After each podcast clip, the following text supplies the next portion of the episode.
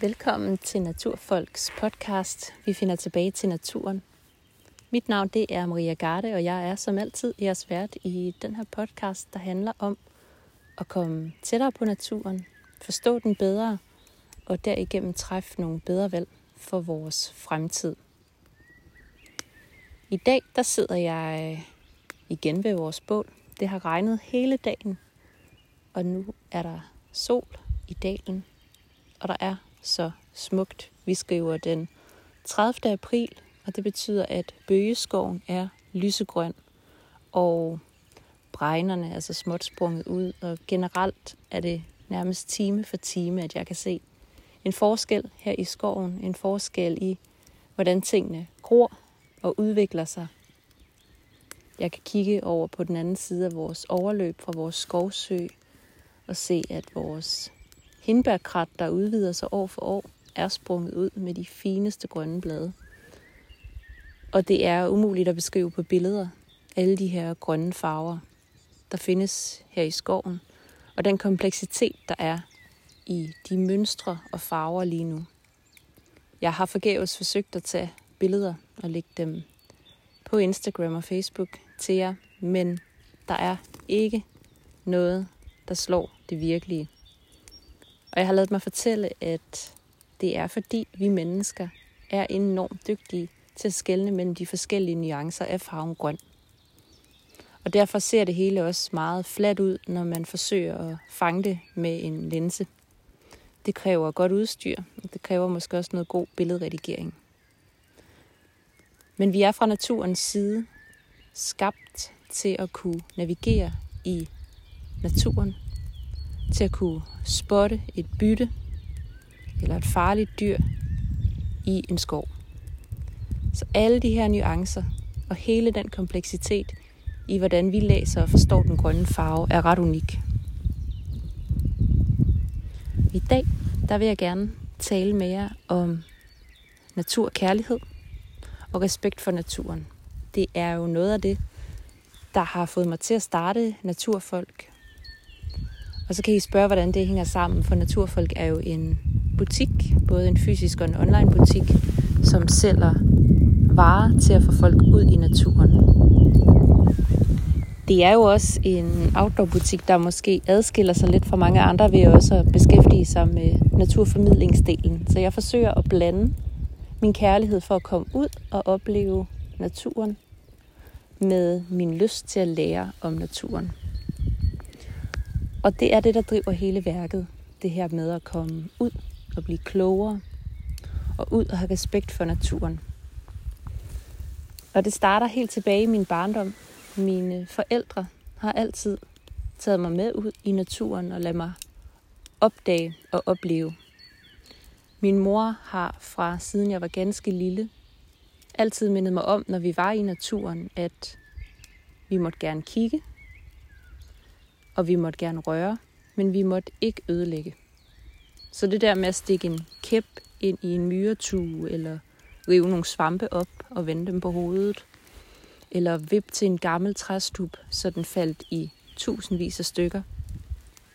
Det var min mor ikke særlig glad for, og det er jeg hende evigt taknemmelig for i dag.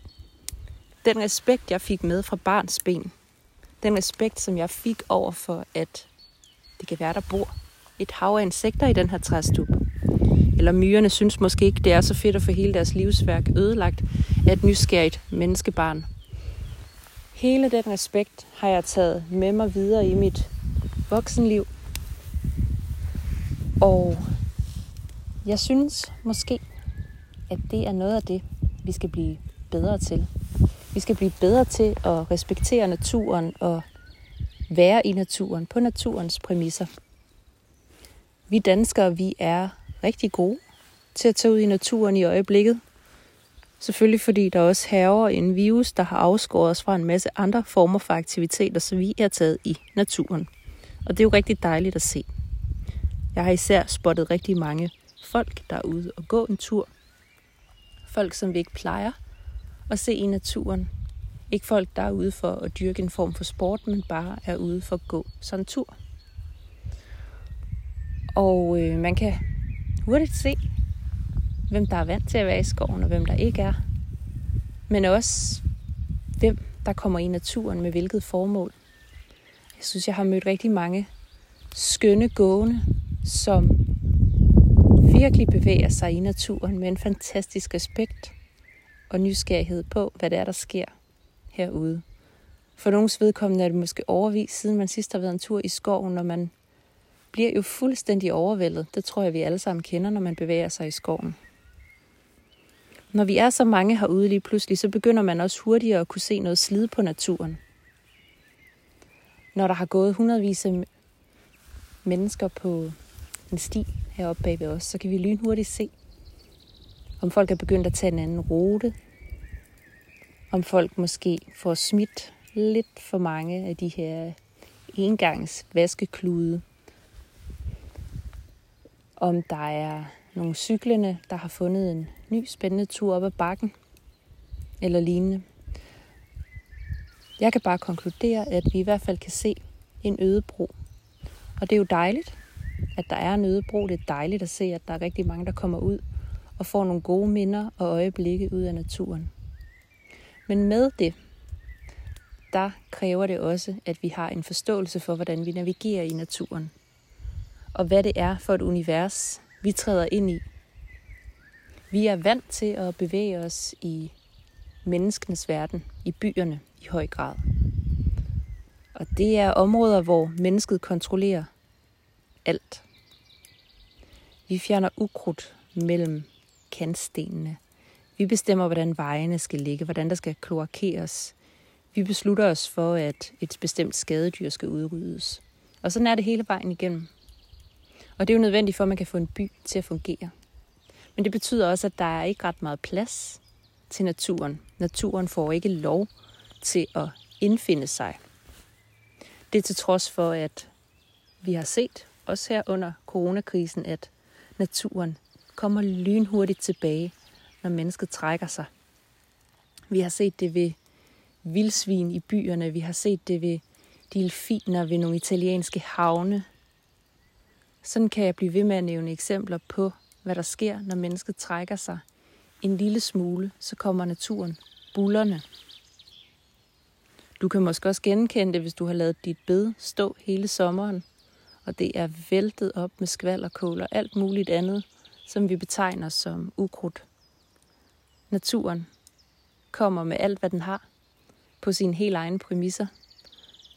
Og det kan godt forstyrre vores verdensbillede måske en lille smule, eller vores ønske om at kontrollere verden, fordi naturen gør måske noget andet, end hvad du lige havde forventet. Og jeg synes, det er et, en spændende måde at, at tilgå verden på og at tænke verden på. Hvorfor er vi kommet dertil, hvor vi har sådan et kæmpestort behov for at kontrollere naturen, selv ned til det allermindste, som hvor må ukrudt vokse. Det er jo interessant, at vi mennesker, vi fylder rigtig meget her på jordkloden, og vi bruger en masse ressourcer. Vi elsker naturen, men vi er ikke særlig gode til at give naturen plads. Ikke i det daglige. Men jeg tror, der er rigtig mange af os, når vi hører de her solskinshistorier om naturen, der kommer krybende tilbage i byerne i coronakrisen, så trækker vi på smilebåndet, og vi bliver meget positivt stemt over, hvad det er for en udvikling, der sker. Vi vil rigtig gerne naturen. Nogle gange er vi måske bare ikke helt i stand til at give naturen plads i vores travle og kaotiske hverdag. Jeg tror også, der kan være noget på spil i vores evne til at forstå naturen. Vi har selvfølgelig nogle fagligheder i Danmark, som er enormt godt rustet til at forstå naturen. Folk, der er uddannet inden for det. Men selv de folk er jo også skolet på en bestemt måde. En bestemt måde at tilgå naturen på og forstå den og tolke den. Men generelt set, så står det ikke for godt til med danskernes viden om naturen. For et års tid siden, der læste jeg en undersøgelse, eller et resumé af en undersøgelse. Jeg tror, den var norsk. Der havde man sammenlignet danskere, nordmænds og svenskers viden omkring naturen. Og det viste sig, at danskerne ikke scorede specielt godt i den her undersøgelse. For eksempel viste under halvdelen af danskerne, hvad ordet biodiversitet betyder. Og vi er jo endda begyndt at snakke rigtig meget om de her begreber de seneste par år. Vi er begyndt at snakke meget om det, fordi vi kan mærke, at der sker nogle forandringer i naturen i øjeblikket. Og de forandringer, dem er der rigtig meget, der tyder på, er menneskeskabt. Fordi vi overbelaster vores klode i den måde, vi bruger den på i vores hverdag. Så vi skal måske tænke lidt anderledes om naturen. Og det kræver, at vi er uddannet til at forstå naturen, og vi sætter os ind i naturen. Så når jeg går en tur i skoven, så er det ikke bare for min egen skyld, for mit velbefindende skyld. Det er det i høj grad. Men det er også for, hvad kan man sige, lære om naturen og beskue den. Stille mig på afstand og i agt Jeg har snakket rigtig meget om det der med at stille mig ud i naturen og bare glo. Og bare opleve, hvordan livet går sin gang. Hvordan myrerne på en varm eftermiddag er over hele skovbunden. Hvordan dansemyggene de står midt i luften. Hvordan skovskaden skræber op over i bøgetræet og flyver fra det ene træ til det andet. Alle de her ting, det kræver tid. Og det er måske noget, vi ikke føler, vi har så meget af. Det er jo den ene ressource, som vi ikke kan købe mere af. Der er nogle gange den tid, der er. Så er der selvfølgelig noget om, hvordan vi bruger vores tid. Det er en anden snak. Men det kræver, at vi tager os tid til at forstå naturen. At vi går ud og oplever den, samtidig med, at vi måske opsøger noget viden, som kan udfordre vores verdenssyn og vores forståelse på, hvorfor det er vigtigt at passe på sin natur. Hvorfor det er vigtigt ikke at skubbe til den rådne træstamme. Hvorfor det er vigtigt at begive sig ud i naturen med en kæmpe respekt for, at her er jeg på besøg. Jeg er ude og besøge alle de mange hundrede arter, der bor herude i skoven. Dyr, planter, svampe, det hele. Jeg er ude og lærer. Og derfor bevæger jeg mig med respekt og med langsomhed igennem naturen. Jeg er i skovbunden og ser, hvad det er foråret bringer med sig. Jeg kigger ud over skovsøen og kan undre mig over, at enderne er så voldsomme ved hinanden, hvorefter jeg kan gå ind og læse mig til, hvordan ender danner par, hvordan parringen foregår. Jeg kan blive meget chokeret, når jeg en eftermiddag ser, at der er en and, der er ved at æde en tusse ude i vores sø, og tænker, ej, den er helt gal det her. Går ind, googler videre, bliver efterhånden klogere og finder ud af, at det kan de altså godt finde på. Alle de her mærkelige, syrede nogle gange oplevelser, som jeg har taget mig tid til at jagtage derefter forsøgt at undersøge og forstå, har virkelig rustet mig til at gå ud i naturen og se på, hvor kompleks den er. Gå ud i naturen og have en kæmpe respekt for, at når vi færdes herude, så skal vi træde varsomt. Vi skal respektere og gå på den sti, der er anlagt, fordi det kan være, at der yngler en sjælden rovfugl, det kan være, at der er en grævlingegrav. Sådan et par stykker har jeg desværre hørt om er blevet vandaliseret her den seneste tid. Vi ved som sagt ikke, hvad det er, der venter os rundt om hjørnet. Selvfølgelig skal der også være plads til at tage en afstikker ind i en lysning, du simpelthen ikke kan modstå. Men man skal gøre det med respekt. Man skal gøre det stille. Og man skal gøre det roligt. Jeg tror, det var i vinters, at der var en skovfod ved et skovparkområde på Sjælland, der påpegede, at han kunne se, at dyrene i området tabte sig. De virkede sunde og raske ellers, men de havde tabt sig. Og det eneste, han kunne konkludere, der var sket af forandringer de seneste par år, det var en øget trafik af mennesker i området om aftenen. Og når man bevæger sig som menneske i mørket, så har man jo ofte en lygte med, og de lygter er blevet rigtig, rigtig gode og meget kraftige. Løbere og cyklister har måske bevæget sig ude om aftenen, fået en tiltrængt pause fra hverdagen, stresset af, trukket vejret helt ned i maven og nyt deres frirum. Men imens man har gjort det, så har man stresset dyrene med de her lyskejler fra vores pandelamper. Forestil dig, at du bevæger dig langsomt igennem skoven, og det er mørkt. Og pludselig er der en lyd, du ikke kan genkende. Og den kan komme fra flere vinkler. Den kommer hver aften. Den kommer igen og igen. Det bliver man selvfølgelig enormt forskrækket over og stresset over. Og det var lige præcis det, den her skovfod han påpegede. At vores tilstedeværelse og vores måde at navigere på, og med den teknologi, vi nogle gange har med ud i naturen, så stresser vi for eksempel et dyreliv.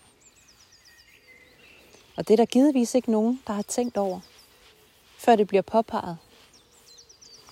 Der var der sikkert også folk, der var ude lynhurtigt og kritisere os. Jamen, det kan vi jo ikke vide, og kunne det ikke være noget andet? Men det kunne lige så godt være, og det virker meget sandsynligt, at det er vores tilstedeværelse, der nogle gange stresser de miljøer, vi er i. Og det vil jeg rigtig gerne gøre noget ved. Jeg vil rigtig gerne øge opmærksomheden på, hvordan vi navigerer i naturen. Hvordan vi kan blive bedre til at respektere naturen og være i naturen på naturens præmisser. I Norge og Sverige, der har man jo det, der hedder almandsretten. Og almandsretten, det betyder, at du kan bevæge dig ret frit i naturen. Der er stadig regler. Men du kan bevæge dig ret frit i naturen. Du kan slå lejr op alle mulige steder. Det kan du ikke i Danmark. Og øh, det kan selvfølgelig være rigtig trist, når vi går en sommer i møde, hvor mange måske skal holde ferie i Danmark og godt kunne tænke sig at tage ud i skoven og slå et telt op. Men det må du altså ikke. Norge og Sverige er jo også ret store lande. Befolkningstætheden er slet ikke som i Danmark. De har langt flere ødemarker og områder, hvor man kan boldre sig på og være alene. Det er der ikke i Danmark. Vi har ikke ret mange naturperler tilbage. Det er måske også et lille svirp med halen til landbruget, der fylder enormt meget her i landet, men vi har generelt ikke særlig mange naturperler. Dem vi har er vidunderlige. Men det betyder jo også, at de naturperler vi har, skal vi virkelig passe på. Og vi skal virkelig tænke os om med, hvordan vi kan bære os, når vi er i de områder. Og det nytter ikke noget, hvis du spørger mig, at give Danmark og danskerne samme muligheder for at bruge naturen, som man kan i Norge og Sverige, for vi har simpelthen ikke størrelsen til det. Vi har ikke områderne til det.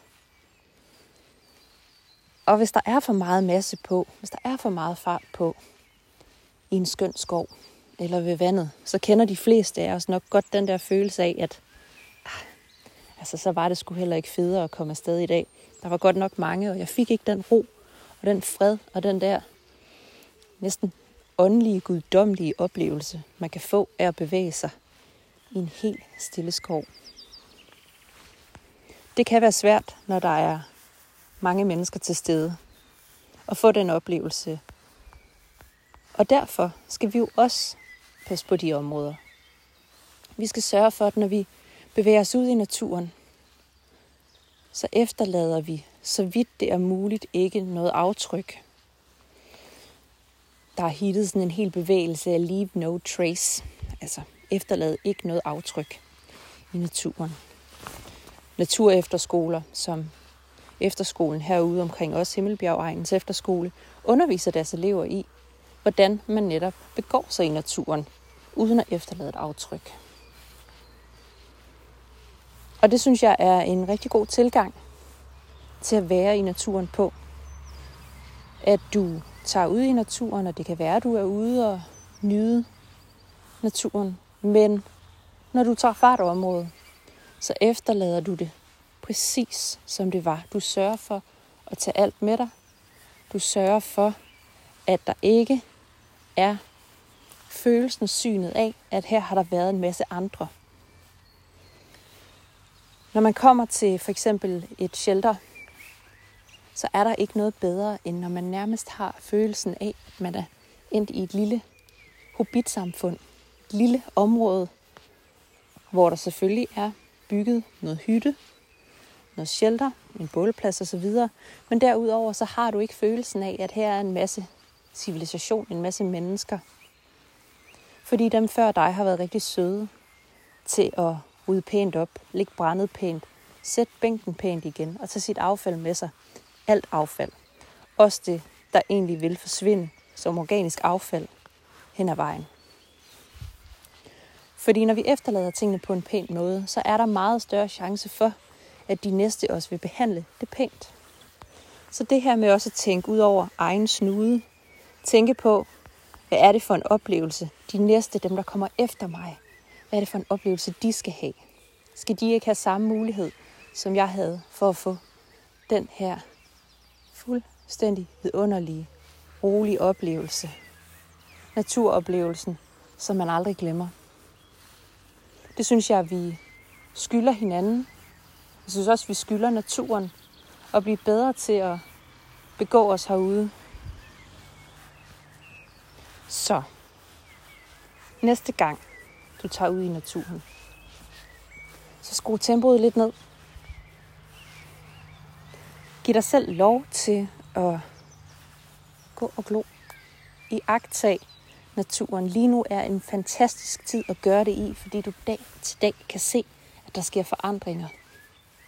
Jeg kan se, at skovjordbærne i skovbunden her, hvor jeg står lige nu, er begyndt at blomstre. Så ved jeg godt, at humlebierne de kommer en af de kommende dage, når det er holdt op med at regne. Og så vil der være sådan en fin summen. Og jeg elsker at iagtage insekterne omkring vores skovsø og her i skoven. Hele det liv og det mylder, der er. Jeg bliver klogere hver gang jeg gør det. Det samme gør sig gældende, når jeg iagtager fuglene. Når jeg går ud og oplever skovbunden spire.